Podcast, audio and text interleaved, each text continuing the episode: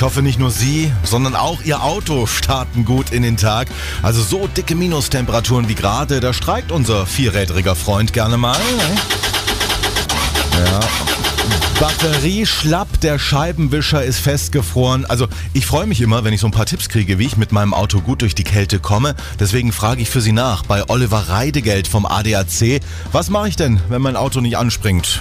Gerade bei einem Benziner, wenn er jetzt nach ein, zwei Versuchen nicht anspringt, dann sollte ich es auch lassen, ihn nochmal versuchen zu starten, weil die Benziner ziehen einfach immer Kraftstoff an, versuchen den zu zünden und der Kraftstoff, der verbrennt nicht.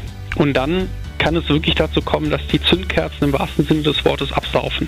Und die müssen dann aufwendig getrocknet werden. Hm, ich fahre jetzt allerdings Diesel und wir haben in der Redaktion schon diskutiert, muss man den vorglühen lassen? Also eigentlich ist das heutzutage kein Problem mehr. Also vor allen Dingen bei den Dieselfahrzeugen nicht. Es war ja mal das Problem, dass äh, der Diesel ausgeflockt ist bei kalten Temperaturen.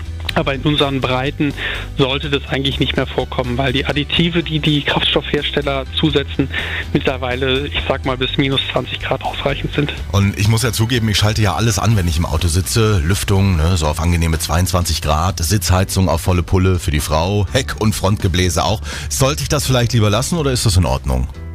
Also das ist natürlich gut für den Fahrer, aber das ist extrem belastend für die Batterie. Deswegen sollte ich schon gucken, dass ich gerade in der Anfangsphase, wenn der Motor noch warm laufen muss, dass ich einige Verbraucher ausschalte. Also ich kann zum Beispiel verzichten auf die Heckscheibenheizung. Die kann ich mir sparen, wenn ich vorher gründlich kratze.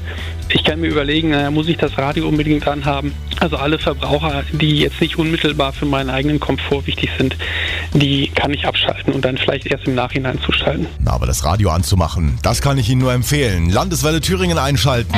Das Frostschutzmittel für Ihre Ohren.